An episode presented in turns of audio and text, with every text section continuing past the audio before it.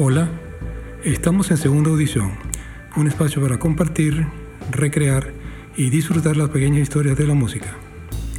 En el día de hoy tenemos el privilegio de compartir una entrevista que me ha conseguido gentilmente Patricia, me cuesta el, apellido. De hecho, esa es mi primera pregunta, Patricia. ¿De dónde es ese apellido? Sí, en realidad lo pronunciamos Blieg aquí en, en Panamá y en las tierras latinoamericanas, pero mi apellido es eh, de origen holandés, entonces entiendo que la pronunciación original es más como Vlieg, ¿no? Mi familia, mi tatarabuelo viajó a Antillas holandesas y, vinieron, bueno, de, Holanda a Antillas holandesas, Curazao propiamente. Y de Curazao ya hubo dos hermanos que, que emigraron, pasaron por Venezuela y después eh, se radicaron en Panamá y, y bueno, acá ya formaron familia y aquí estamos. Entonces, ¿cuánto tiempo tienes en esto? ¿Cuánto tiempo tienes cantando y, siendo músico? Uy, yo la verdad que no pienso mucho en los tiempos. Eh, la verdad es que 20 años no es nada y más de eso, ¿no? Eh, empecé muy joven, yo empecé, empecé haciendo música en contextos eh, informales que después se fueron formalizando y empecé desde muy joven, prácticamente desde niña, ya a, las, a los nueve años estaba dirigiendo espacios corales, por ejemplo, y después eh, a los 15, 16 ya hice una primera grabación, bastante más de... Eh, bastante más de 20 años, sí. Eres multiinstrumentalista. ¿Cuáles son tus instrumentos preferidos? con cuál te sientes más a gusto? Bueno, yo me siento ante todo cantora. Ante todo siento que mi, mi medio y mi espacio de expresión es, es, el canto, ¿no? es la voz. Pero eh, el piano y la guitarra han sido acompañantes desde muy temprano también, entonces siento que hay un lenguaje personal, eh, o sea, la experiencia de, tocar y cantar es muy cercana a mí porque la he venido realizando desde hace mucho tiempo eh, y ahora que vengo trabajando mucho más en contextos desde trío hasta sexteto, pero trabajando ya como eh, combinando el trabajo de, eh, ejecutante, ¿no? de piano, guitarra, con el canto, me lo estoy disfrutando mucho y me estoy sintiendo más cómoda, no solo con el trabajo eh, vocal, y, de pianista acompañante cuando trabajo como solista, sino también en el contexto de ensamble. Así que yo diría que, que si bien el primer instrumento es la, la voz para mí, no dejo de lado es, es, muy importante para mí poder eh, hacer uno, digamos, el instrumento. Es como que al final todo el cuerpo habla cuando tocas y cantas. Así lo siento. Bueno, a mí me impactó mucho cuando te escuché hace un par de semanas eh, en el concierto de Che Hurtado. Tu voz sonó para mí gloriosa, como un sol. Eh, ¿Quién fue tu mentor, tu maestro en, el canto? ¿Quién, ¿Quién, te ayudó a desarrollar esa, esa, voz de soprano tan hermosa que tienes? Bueno, en cuanto a maestros, eh, yo empecé cantando y estudiando aquí en Panamá, después pasé a Berklee College of Music, donde hice mucho más la parte de arreglos. Eh, y sí empecé a incursionar, eh, no solamente en la, ya venía habiendo hecho mucha música latinoamericana y, y siempre creo que el, apoyo en, en, una técnica sólida es importante. Entonces, bueno, venía con muchas búsquedas a ese respecto y ahí hice mucho performance y más improvisación. Y después, eh, buscando más como emparejar, como darle orden y sentido a eso, pues hice un trabajo ya de técnica solamente en el New England Conservatory con un maestro que era doctor en pedagogía vocal y realmente fue como un deleite para mí, porque fue detenerme en esas cosas que uno no se detiene cuando estás haciendo solamente repertorio. Y bueno, de seguir estudiando, hay muchísimos cantantes que son referencia para mí, eh, desde, por ejemplo, desde el valor de la palabra, que, yo creo que Mercedes Sosa es una, fue una maestra para, para todos los que creemos en Canción Comprometida, y ahí, eh, por eso hay el, eh, el trabajo de, que hicimos en la Una Cantora, que gracias por, por compartir eso. Y también muchísimas voces. Eh, no sé, Ella Fitzgerald, que era una maestra de, la improvisación y del arte de, de decir la no palabra como si fuera una palabra. Y de pensarla, exacto, y de pensarla como un instrumento y las músicas. Eh, y creo que también ha habido recientemente, con todo el trabajo que estoy haciendo de búsquedas en las músicas panameñas, por ejemplo, un tratar de unificar eh, estéticas distintas en el canto. ¿no? Entonces, en realidad es un, es un estudio, es una búsqueda, es como sentirse por dentro y, y entender que sí, que, que, uno tiene una sola voz, pero hecha quizá de muchas voces y muchos colores. Así que por ahí es donde andan las, las búsquedas a ese respecto tu voz y tu canto se me asemeja un poco y lo vi en, en, en, tu, en tu biografía que has, ah, eh, cantado con Mónica Salmazo de mm, Brasil. Sí, sí, sí, a mí me encanta Mónica, me encanta. Igual, igual. La disfruto profundamente, además todo lo dice con una dulzura y una serenidad, es un deleite, su trabajo además es muy, eh, con mucho detalle, con mucha delicadeza. Sí, yo tuve el placer de no nos hemos conocido personalmente, pero, pero bueno, en Patria, en, en Cabanga, sí. en el disco ella está participando y, y, son de esas, de esas tantas coincidencias que pasan en la música. Yo en realidad no conocía su nombre, ella una cantora brasilera, eh, y no conocía su nombre, pero conocía su música de oídas. Había un disco que tenía en el, en el carro y siempre el disco tenía esta parte de amor una rosa, nunca moré na cidade. Compro jornal da manhã, que é pra saber da novedade. Y siempre empezaba el disco con eso, amor una rosa. Y yo decía, qué voz más linda.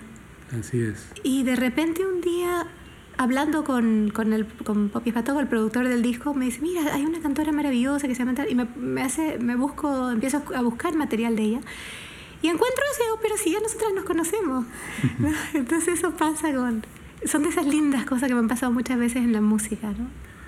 Tú logras eh, una fusión maravillosa entre tu voz, el canto y, la música instrumental. Los arreglos son muy delicados, muy sutiles. Se nota un, o, se o reflejan un, un, conocimiento pues, del arreglo, valga la redundancia, una, una afinidad con esos instrumentos y tu voz y el resultado final es una música encantadora, una, una música que con poco expresa mucho. ¿Es así? Bueno, gracias por, por la hermosa manera en realidad de expresarlo. Me encanta eso, eso que dices sobre el, menos es más.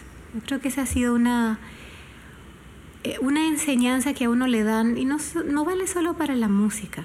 En este tiempo yo siento que, que, me estoy disfrutando más lo que hago y que estoy disfrutando más los espacios. O sea, yo creo que sí ha habido una búsqueda estética desde el inicio de mi trabajo, eh, sonoridades que, que, he admirado. A mí me gusta lo sugerente, por ejemplo. Mm, me gusta darle, darle espacio para que se escuche lo que está detrás de la música. Eh, me gusta esa convivencia entre la profundidad de una palabra o la picardía de una palabra, eh, el trabajo instrumental. la insinuación. La insinuación, exacto. Es como, como permitir que la música, digamos, tenga como este espacio de, de creación de imágenes que no todas tienen que estar dichas, ¿no? Eh, como la no literalidad. Eso, eso me lo disfruto mucho. Eh, la, el trabajo lineal, contrapuntal dentro de los arreglos sin recargar. Eh, entonces, bueno, ahí el, el, juego armónico, melódico y también disfrutar lo simple, porque a veces la cosa la tienes que poder simplemente bailar y, y no tiene que, así como la vida, no tiene que complicar demasiado, ¿no? Eh, entonces, como que el balance, yo creo que uno después de que, o sea, va uno formulando un poco su propia estética y, también eh, agradeciendo mucho a los músicos que con una palabra que uno dice o propone también eh, te devuelven algo que tú ni imaginabas, ¿no? Y que la música sí se construye en un, en un contexto colectivo donde los arreglos, bueno, son, son un punto de partida muchas veces. Entonces, este, la verdad es que siento que, cada día estoy como definiendo más esa, esa, estética y bueno, por supuesto, probando otras cosas también. No, no tiene, o sea, es delicioso cuando trabajas con, con otros arreglistas o productores que también te, te invitan a, a, ir a lugares que tú ni te imaginaste. ¿no? Así que yo en eso soy como muy curiosa. Eh, Qué bueno. Y me imagino que algo de eso fue lo que te llevó a conectarte con la escena argentina. Sí, en realidad mi conexión con la escena argentina bueno, hay una, hay una conexión afectiva, afectiva musical, ¿no? Porque como hemos venido hablando, yo soy una apasionada de las músicas latinoamericanas y también del decir popular. Y, y en Argentina la canción, mucha de la canción se caracteriza también por, por una riqueza literaria importante. Entonces eso me ha nutrido mucho y, justamente en el, yo venía haciendo un ciclo de, conciertos que se llaman eh, América Multicolor. Tiene que ver con entender América Latina no, no como un conjunto de países, sino como un conjunto de, sentimientos de los cuales puedes hablar a través de sus músicas. ¿no? Y veníamos haciendo ya un trabajo en ese sentido y en el 2010 me proponen hacer eh, un concierto y había coincidido, yo el año anterior había estado eh, justo en Chile cuando murió Mercedes Sosa, entonces, bueno, estaba por el sur eh, y, eh, fue como compartir esas canciones en, eh, un lenguaje muy sur. Y al, querer hacer ese concierto mm, surgió la idea de hacerlos con, músicos argentinos que hubieran conocido esa, esa vertiente, bebido de esas vertientes también, que tuvieran como gente que, que digamos tuviera todo este estos elementos de raíz, pero también vuelo, ¿no? Y, y una relación con, con, las músicas contemporáneas, con el folclore contemporáneo, una mirada así muy fluida.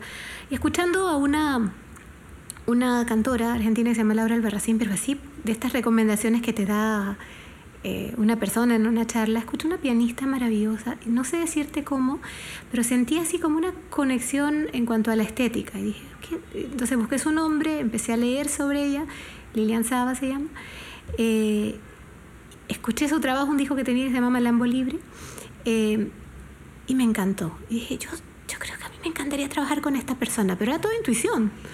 Eh, le escribimos, mi representante Vilma le escribió, y de repente viene y me dice, así como muy contenta un día de esto, me escribió Lilian de vuelta. Y bueno, nos comunicamos, empezamos a, hablar del proyecto de una cantora y ahí eh, armamos todo este proyecto a distancia. En realidad eran, eran solamente conciertos, la idea era hacer dos conciertos en mi país. Ella vino con su cuarteto para hacer estos conciertos y la experiencia fue tan grata y tan entrañable que decidimos tomarle una fotografía a ese, a ese momento. Entonces ahí fue donde surge el, el trabajo de una cantora que fuimos a grabar a Argentina y fue una experiencia hermosa porque también fue una experiencia de conexión con otros músicos, con gente que yo conocía a la distancia, como, como te comento sobre nombres, ¿no? Nombres que conocía a la distancia. Pedro Aznar, por ejemplo. Bueno, Pedro Aznar, Pedro Aznar fue también otro regalo que, que, me dio. Ahí en ese viaje conocí al maestro Popi Espatoco, ¿no? El productor de Mercedes Y, y bueno, quedó como el puente tendido. Después cuando este último disco Cabanga, yo quería a una persona que tuviera como esa conciencia del valor de la palabra, una, eh, sentía que era necesaria una persona con, con conexión, eh, con visión, claridad en el tema de la raíz, pero también con esa capacidad de, convocar a, a, diversos artistas, de entender diversas expresiones y hacerlas convivir graciosamente, como de hecho él es un maestro haciéndolo. Entonces, eh, bueno, ahí y eh, fue Cabanga, empezamos a trabajar yo en Cabanga, y en una presentación que hubo en Argentina, que coincidió con una, una de las veces que fui a grabar, eh, había un homenaje a Mercedes Sosa y Pedro Aznar participaba en ese homenaje y me dieron el honor de hacerme la invitación para hacer cantar con él un tema y bueno, fue un encuentro muy, muy, muy grato también, la verdad. Seguramente, él es fabuloso. Sí, sí, sí, sí. Muy bien, y ya como para ir cerrando esta pequeña y grata conversación, ¿qué nos depara el futuro, Patricia? Uy, dicen que no, dice Cabral que no hay mejor futuro que un buen presente. Entonces, en el presente te cuento, estamos, eh, bueno, el, el, trabajo ha venido yendo a, buscar nuestras propias vertientes. ¿no? Yo creo que uno puede hablar de muchas músicas, pero tienes que hablar desde tu voz y con tu acento. Es una necesidad personal y una necesidad que también para mí, digamos, ha venido también desde la pregunta que otros me han hecho. Bueno, ¿cómo tú cuentas tus historias? ¿En qué, ¿De qué manera uno como, como una panameña con un, también con una mirada propia, con unas realidades propias y con una eh, eh, historia musical como la que cada quien tiene, cuenta su identidad o cuenta las identidades de una tierra multicolor como es esta? Entonces, eh, bueno, esa, esa ha sido una, creo que es es un compromiso importante para mí en este momento.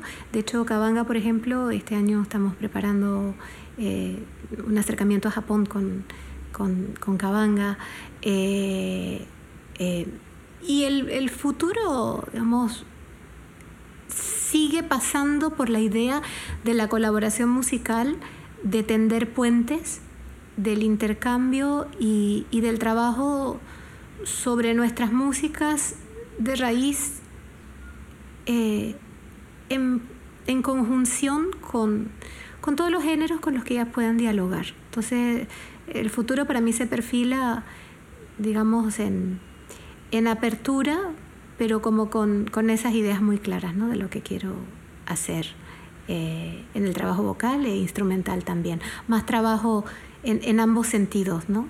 Eh, en el instrumento y en la voz como una sola cosa. Muchas gracias, Patricia. Ha sido un, enorme placer esta conversación. Eh, tus ideas son muy claras, eres muy lúcida y si ya vine con, con, cierto gusto y con cierta admiración, ahora salgo mucho más fanático de, de, tu arte. Muchas gracias y gracias por este espacio de llegar a tanta gente a través de, de un podcast con tanta riqueza que nos disfrutamos también cuando lo escuchamos. Gracias por estar haciendo esto. Muchas gracias, muchas gracias. Ahora escuchemos entonces a Patricia Bliet.